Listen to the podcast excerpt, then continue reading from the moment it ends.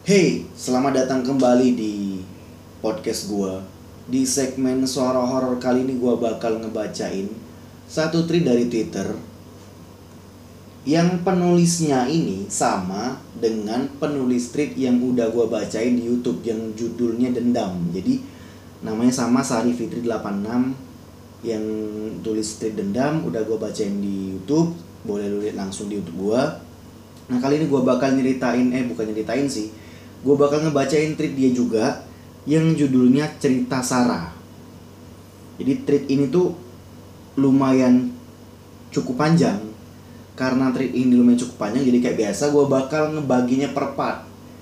Satu part itu durasinya kurang lebih 30 menitan. Jadi di mana pun scene-nya, di mana pun adegannya, di mana pun stopnya gue bakal stop di menit kurang lebih 30 menitan gitu jadi kalau lebih dari situ langsung lanjut ke part selanjutnya gitu.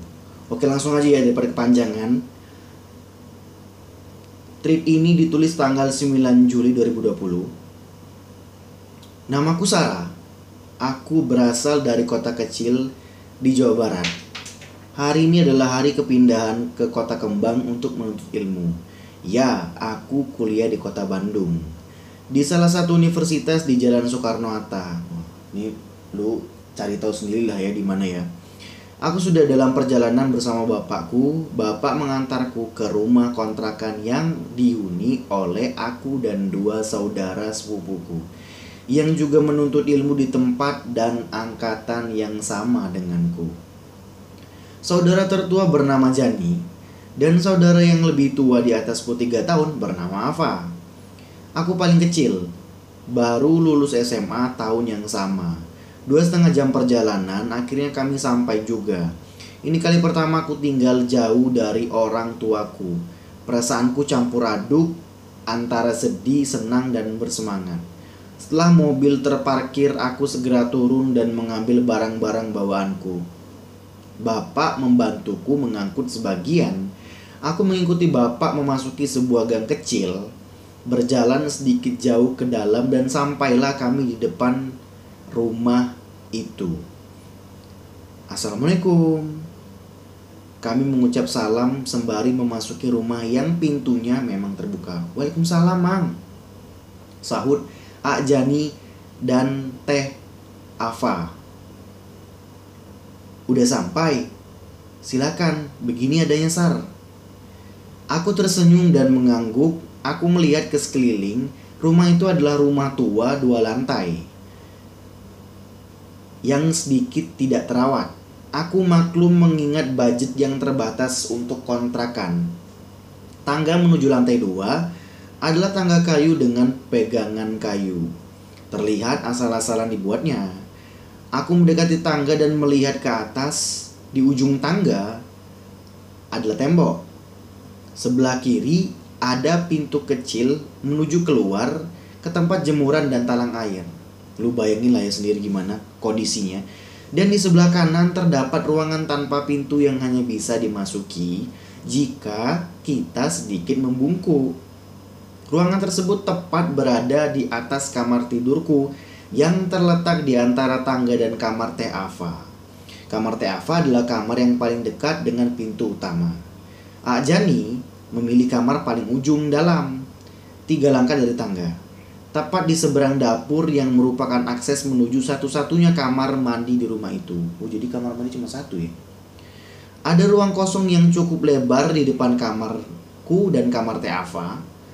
Dan ruangan ini nantinya kami jadikan tempat berkumpul dengan alas karpet lusuh. Aku membenahi barang-barangku di dalam kamar. Ada beberapa noda lembab di dinding berwarna coklat dan sebagian terkelupas Pantas saja terasa dingin. Memang lembab, pikirku. Tapi sudahlah, tempat ini lumayan nyaman. Sore pun tiba.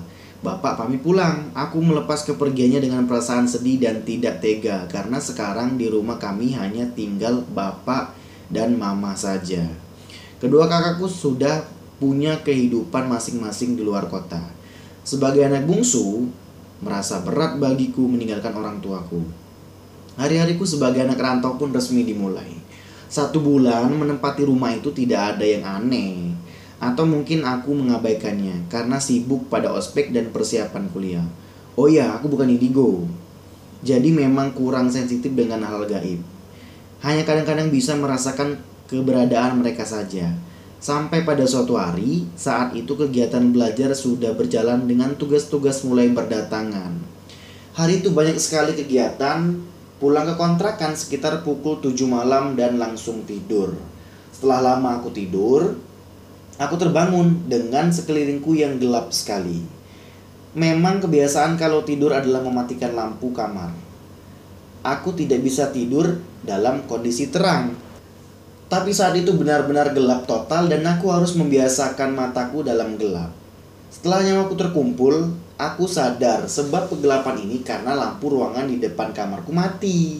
Biasanya, kalau malam lampu tersebut dinyalakan dan cahayanya masuk lewat jendela di atas pintu kamarku dan lewat sela-sela pintu yang rapuh. Aku meraba-raba untuk mencari HP di dalam gelap. Ternyata ada telepon dan SMS masuk selama aku tertidur. Dari kedua saudaraku mengabarkan mereka tidak bisa pulang karena mengerjakan tugas kelompok di kosan temannya, yang berarti aku sendirian. Aku melihat jam pukul 2 malam, aku sedikit merinding. Aku berusaha tidur kembali, tapi kantukku sudah hilang. Jadi aku menutup mata, pikiranku melayang ke sana kemari, lalu aku ingat bukankah saat pulang tadi aku membuka pintu utama dan langsung menyalakan lampu ruang depan. Loh, terus kenapa lampunya mati? Apa mungkin habis token ya? Waduh. Aku ingat, aku langsung masuk kamar ganti baju, lalu tidur. Aku tidak memadamkan lampu itu. Bahkan lampu itu selalu menyala setiap malam dan menjadi satu-satunya sumber cahaya di malam hari. Lalu kenapa sekarang lampunya padam? Aku berusaha tenang, mungkin aku lupa. Aku yakin tidak. Aku hendak bangun dari tidurku dan menyalakan lampu kamar ketika aku mendengar suara liri dari balik pintu kamar.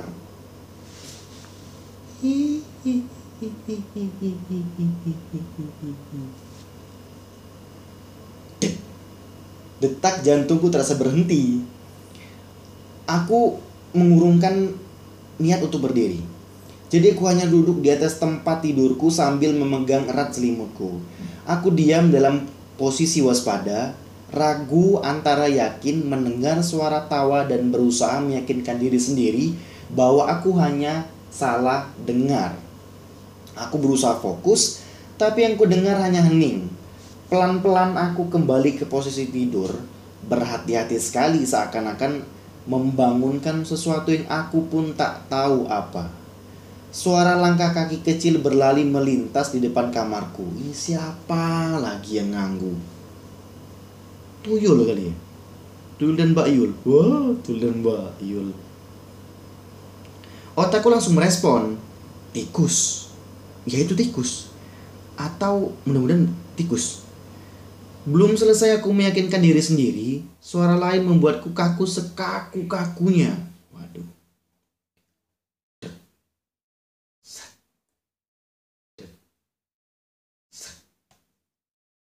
Gimana ya praktik ini? Gitulah kurang lebih bingung gue praktiknya.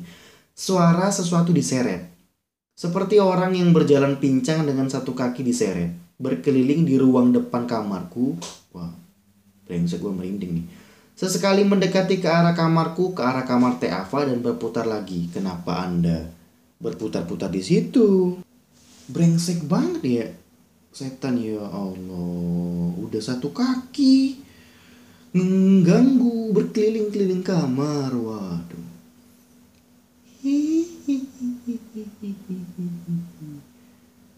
Suara tawa liri itu muncul lagi. Kali ini aku yakin aku tidak salah dengar. Aku menutup seluruh tubuhku dengan selimut, memejamkan mata rapat-rapat, keringat membasahi bajuku, aku berusaha membaca ayat apa pun yang aku ingat. Tidak satu pun lancar yang kuucapkan. Iya memang kalau kita lagi gugup dalam kondisi diganggu sama brengsek-brengsek ini, gugup ya, kebanyakan orang kayak ngeblank gitu. Terbesit dalam pikiranku untuk bangun dan menyalakan lampu kamar. Pikirku kalau terang, aku akan lebih tenang. Tapi di sisi lain, aku takut jika dengan menyalakan lampu, aku malah akan melihat sosok-sosok yang sedang menggangguku dan aku tidak siap. Tepatnya aku nggak berani. Entah berapa lama aku diam dalam posisi yang sama, tidak bergerak dan suara-suara itu tidak kunjung pergi. Wah brengsek emang ya, mengganggu sekali. Aku tidak berani membuka selimut, takut mereka muncul di depan mukaku. Wah, ciluk badong. Wah, gitu-gitu ya. Wah, parah emang setan ya. Padahal kondisiku sudah basah kuyup oleh keringat. Sampai akhirnya aku tertidur, mungkin tubuhku sudah lelah, tegang gitu selama waktu itu, selama beberapa waktu itu. Aku terbangun saat azan subuh, sore-sore itu sudah hilang, tapi rasa takutku masih besar. Walau sedikit lega karena suara azan dan suara-suara orang di gang berjalan menuju masjid untuk sholat subuh. Ya, itu adalah momen pertama aku berkenalan ya dalam tanda kutip dengan para penghuni kontrakan. Penghuni brengsek itu berarti. Walau tidak bertatap muka, amin amin. Tapi perkenalan itu membekas sampai sekarang. Aku tidak menceritakan kejadian tersebut kepada kedua saudaraku, bukan apa-apa.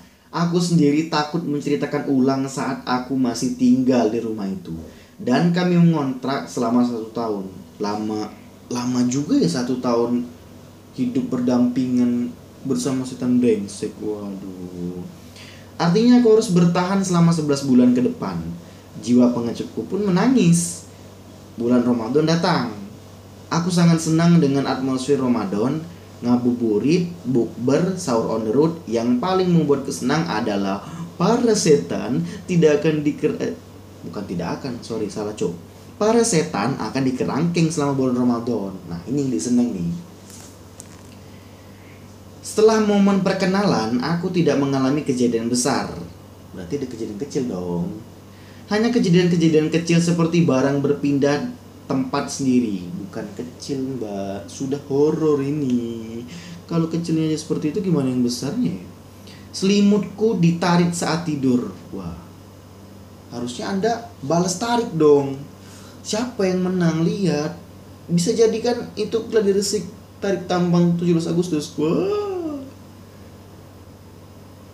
atau melihat sekelebat bayangan melintas dan aku berharap gangguan-gangguan itu libur selama Ramadan nyatanya gangguan itu memang berkurang walau nggak 100% Gerald adalah tetanggaku yang bertempat tinggal di ujung gang dia adalah anak band yang gaul. Wah, Gerald ya.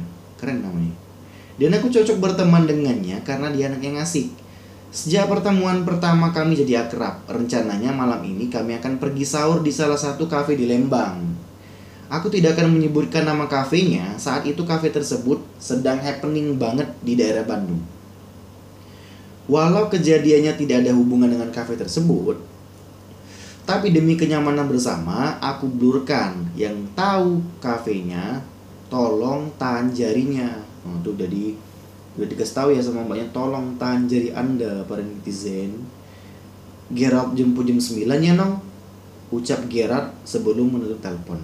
Nong adalah panggilanku dari Gerald. Rencana sahur malam ini hanya akan ada kami berdua karena teman-teman yang lain tidak bisa ikut. Gak masalah, kami memang suka suasana alam terbuka dan hawa yang dingin. Aku baru saja selesai meeting dengan anak-anak band. Aku bergabung menjadi salah satu vokalis di band itu. Wow, biduan dong. Wow, biduan. Hobiku memang bernyanyi. Kebetulan bandku dan band Gerald ada dalam satu base camp. Base camp yang dimaksud adalah rumah di daerah Buah Batu milik Horis, salah satu personil band. Gerald tidak ikut meeting karena suatu hal. Aku memutuskan untuk pulang diantarkan oleh drummerku. Sesampainya di rumah, sudah waktu berbuka. Aku segera berbuka dan sholat maghrib. Masih lelah, aku mengunci pintu dan berbaring sambil membaca pesan yang masuk. Dan aku tertidur. Aku bermimpi, aku bertemu Gerald dalam mimpiku. Ayo berangkat, ajak Gerald. Aku menggelengkan kepala, enggan untuk pergi. Entah kenapa aku tahu aku sedang bermimpi. Kok aku merinding coy ya bacanya. Tiba-tiba Geralt berubah menjadi menyeramkan dan berteriak, Ayo pergi. Sumpah gue merinding bangsa, gue merinding cuy. Aku kaget dan terbangun dalam keadaan masih sangat mengantuk. Mataku tertuju pada seorang yang duduk menunjuk menunduk di ujung kasur dekat kakiku. Ya Allah, ini siapa lagi? Aduh. Rek, rek, moro-moro teko deh. Seorang laki-laki memakai topi mirip Gerald. Bukan, ini bukan Gerald. Gue yakin bukan Gerald ini. Bukan. Mataku berat sekali. Rasa kantukku tak tertahankan. Tidak biasanya aku begitu. Aku menutup mataku. Tiba-tiba aku ingat pintu kamarku sudah kukunci sebelum aku tidur. Jelas Anda tadi kunci pintu dulu. Siapa yang masuk? Ya Allah. Brengsek banget antunya. Lalu bagaimana Gerald bisa masuk? Tetot. Suara ringtone HP Sony Ericsson tanda telepon masuk berbunyi. Halo, Nong? Gerald bentar lagi jemput. Udah siap kan? Cecar Gerald bersemangat. Ral, lu tadi ke kamar gua? Tanyaku, mengabaikan pertanyaan Gerald. Enggak tuh, Gerald baru pulang langsung telepon kamu. Aku diam, kantukku mendadak hilang. Itu bukan Gerald mbak, itu setan. Bangsat emang setan. Aku berdiri menyambar pegangan pintu masih terkunci. No, woi, teriak Gerald di telepon. Iya 15 menit lagi dijemput. Gue sholat isya dulu, sautku. Ku tutup telepon dan segera ke keluar kamar. A Jani sedang bersila di ruang depan kamarku sambil bermain HP. A, tadi Gerald ke sini ya? Enggak, jawab Pak Jani berpaling dari HP-nya. Yang benar. Ujarku berusaha meyakinkan gitu kan.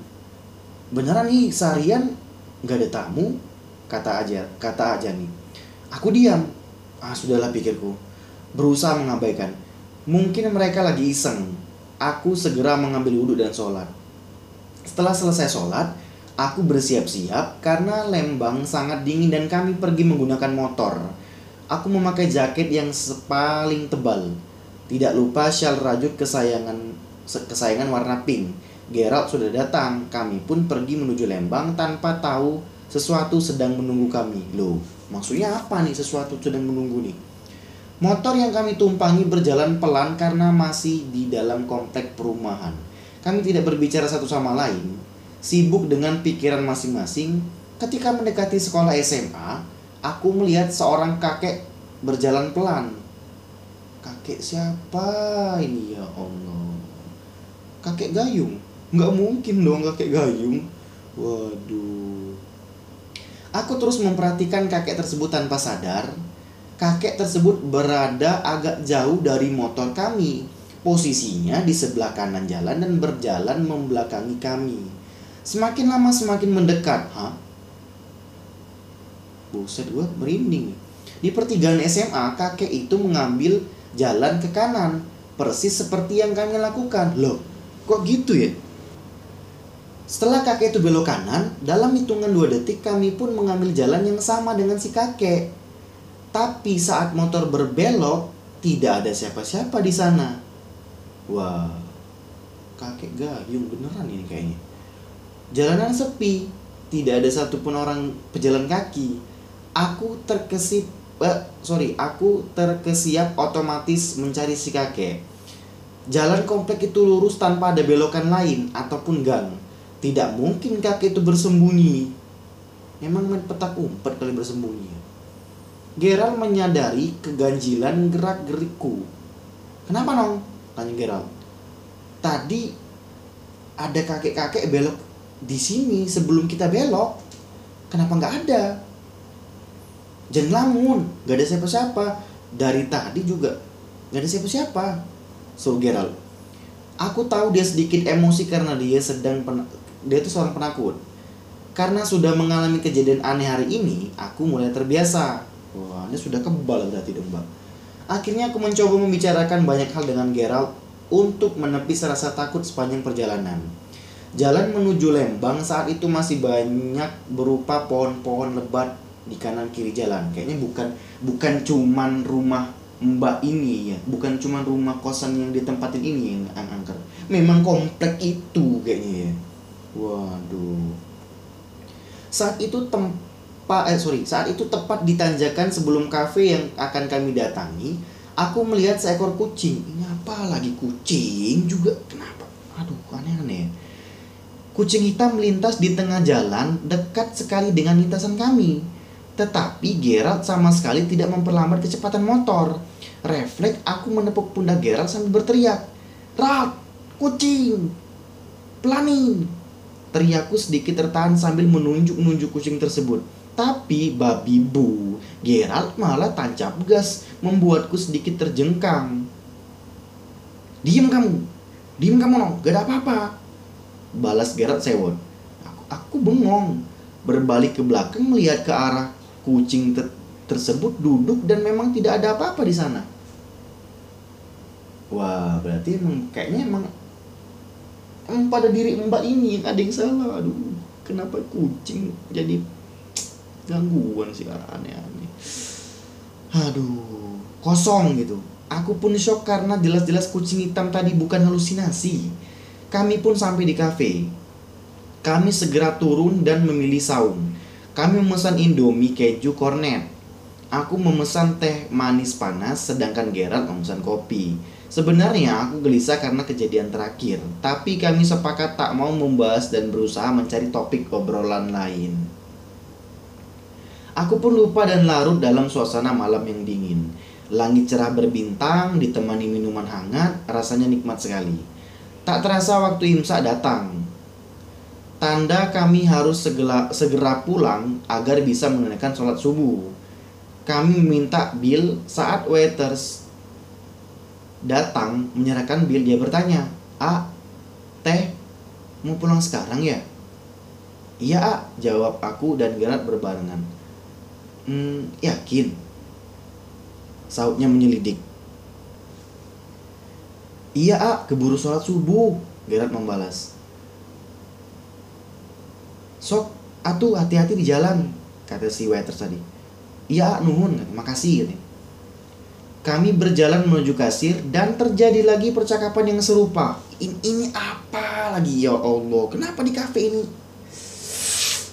Sumpah gue merinding banget bacanya. Aneh-aneh. Kayaknya nggak beres nih, nggak beres nih. Dan terjadi lagi percakapan yang sama. Berujung kasir tersebut berujung kasir tersebut meminta kami untuk berhati-hati tanpa curiga, kami pun membayar dan pergi ke parkiran. Tapi katanya di awal tadi nggak ada hubungan sama kafe ya. Tapi kok di sini ada yang kayak ada yang aneh. Tukang parkir menghampiri kami dan tebak. Percakapan yang sama terulang lagi. Loh kenapa sama sih? Mereka nggak mungkin kontak-kontakan gitu. Mereka nggak mungkin pegang skrip kan aneh gitu kan. Berujung tukang parkir tersebut meminta kami untuk berhati-hati. Kami saling pandang. Ini udah deket-deket. Subuh lo mau imsak lo di cafe ini lo paham akan perasaan tidak enak yang sekarang kami rasakan. Dan ternyata beberapa kejadian yang aku alami sebelum berangkat hanya intro bangsat. Hanya intro gimana? Kalau saja aku tidak cuek dan lebih memperhatikan tanda-tanda kalau saja aku tidak memaksakan pergi setelah mengalami kejadian kedua kejadian pertama, aku dan Gerald tidak akan mengalami kejadian ini. Nah, ini kayaknya parah nih. Gerald memacu motor dengan kecepatan agak kencang. Jalanan kosong hanya ada kami berdua. Ini udah mau deket-deket subuh berarti ya. Perasaan tidak enak mengantuiku. Jalan menuju pusat kota menurun dan berbelok kelok sehingga sering kali Gerald sedikit mengerem. Suasana sedikit mencekam ketika tiba-tiba gerimis turun. Wah, gerimis mengundang dong. Aku teringat akan cerita saat gerimis. Ralt, gerimis, ujarku pelan di samping kanan telinga Gerald. Saat itu tanpa sadar, aku memegang pinggang Gerald dengan canggung. Iya nong, udah diem aja. Gerald pasti paham maksudku. Cerita tentang kuntilanak yang suka menampakkan diri saat gerimis turun. Bangsa, ini cerita dari mana lagi nih? Banyak banget ya dan bertengger di atas genteng rumah. Ngapain kuntilanak bertengger di atas genteng rumah? Mau benerin genteng? Ya Allah. Setan gak ada kerjaan lain apa ngeprank di atas genteng aneh aku sedikit ketakutan ditambah lagi sekarang udah oh sorry udara sedikit berkabut. Aku sedikit mendekatkan diri lagi pada Geralt saat itu di depan kami jalan berkelok ke kiri. Di antara kabut yang tipis aku melihat seorang perempuan memakai dress panjang serba hitam. Nggak mungkin nih emak-emak. Nggak mungkin. Dan payung hitam jadi itu pakai dress serba hitam kemudian payung hitam berjalan sangat pelan dengan kepala menunduk ke kiri jalan menuju ke tengah. Mungkin dia nyariin uang yang jatuh kali. Wow. Gerard sedikit mengerem. Badan Gerald sedikit mengejang karena kaget. Rat ada cewek. Bisikku tertahan. Tapi aku tahu Gerald mendengar karena dia menjawab dengan sedikit berteriak. Anjing, cewek apaan itu no? Tanpa aba-aba, Gerald memacu motor dengan kencang. Wah berarti Gerald ini udah ngerasa ini bukan perempuan gitu nih. Setan ya Allah. Melewati perempuan serba hitam itu, wangi melati tercium saat kami melewatinya. Mungkin pakai parfum melati kali dia. Aku memeluk Gerald dari belakang sambil menutup mata rapat-rapat karena takut. Sekujur badanku ini merinding hebat. Entah hanya perasaan saja atau bukan, aku merasa ada sesuatu yang mengikuti kami. Aku mempererat pelukanku. Aku merasakan jantung Gerald yang berdetak-detak kencang. Anjing. Seru Gerald tiba-tiba. Refleks aku melihat ke depan. Aku terpaku di depan kami tepatnya di samping kiri jalan ada sepasang kaki penuh bulu sebesar batang pohon dan panjang. Apaan ini bat kaki penuh bulu segede pohon? Udah nggak masuk akal, gila emang. Aku dan Gerard refleks mendongak mencari pemilik kaki tersebut. Tapi kami hanya bisa melihat sebatas pinggang saja, saking tingginya. Waduh. Aku tidak bisa berkata-kata. Aku tidak tahu makhluk apa yang baru saja aku lihat. Aku memejamkan mata dan menempel erat di punggung Gerald. Kaku tidak ingin bergerak. Udara yang dingin tidak lagi aku rasakan. Keringat membanjiri leher dan punggungku. Belum selesai kekagetanku, aku mendengar sesuatu mengeram di belakangku. Jantungku mencelos yang ada di kepalaku hanya pertanyaan yang aku bahkan tidak mau tahu jawabannya. Apa itu? Suara geraman itu terdengar semakin jelas. Aku memberanikan diri melihat ke belakang. Tak ada apa-apa. Saat aku memalingkan kembali wajahku ke depan, aku melihat melalui ujung mataku sesosok makhluk seperti hewan sedang berlari mengejar motor kami. Jaraknya kurang dari satu meter. Wah deket banget bangsat emang. Aku refleks melihat lagi ke belakang. Tapi kosong, tidak ada apa-apa. Tapi suara geraman itu masih terdengar. Jangan dilihat, Nong. Ujar Gerald menyadari aku sedang mencari-cari sesuatu. Gerald juga dengar. Kita diikutin. Jangan dilihat, berdoa aja. Ketakutanku semakin menjadi-jadi, sementara Gerald memacu motor dalam kecepatan tinggi. Aku panik dan mulai berdoa. Gerald tiba-tiba melihat ke belakang dan dengan cepat kembali ke posisi awal. Astagfirullah, apa itu? Serunya. Aku memben membenamkan kepala tidak berani bertanya. Aku sedikit melihat gambaran makhluk yang mengejar kami. Makhluk itu memiliki wajah seperti manusia, hanya kulitnya berkerut di sana sini. Mungkin efek dari penuaan dini. Wow, harusnya dikasih skincare yang SPF tinggi waduh untuk mencegah kepenuhan dini parah ini makhluk apa ini matanya besar merah seperti darah ini pasti abis minum amer ini kalau nggak abis blem ini matanya merah memiliki empat kaki dengan bentuk tidak normal tingginya hampir sejajar denganku yang sedang duduk di motor makhluk itu lebih tinggi sekitar 10 cm dari ujung kepalaku hanya saja yang aku lihat, hanya itu saja yang aku lihat. Karena makhluk itu hanya bisa dilihat melalui ujung mataku. Aku tidak jelas melihat. Aku komat kami berdoa, agar makhluk itu pergi. Aku tidak tahu apa tujuan dia dia mengejar kami. Aku yakin sebenarnya dia mampu menyusul kami, hanya saja itu tidak mau dilakukan. Oh gitu ya? Dia nggak mau ngelaku, nggak mau ngelakuin ya?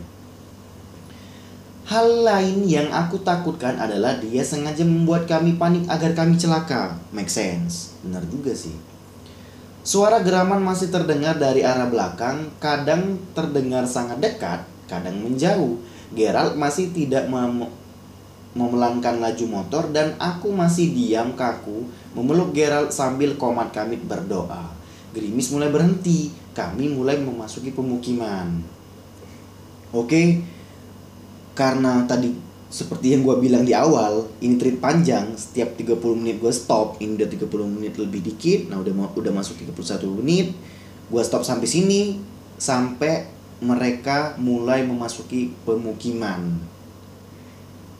Yang sebelumnya banyak banget ya digangguin kaki berbulu lah digangguin mbak-mbak berbaju hitam pakai payung hitam. Memang anda mau video klip film ah, mau video klip musik-musik kematian. Waduh.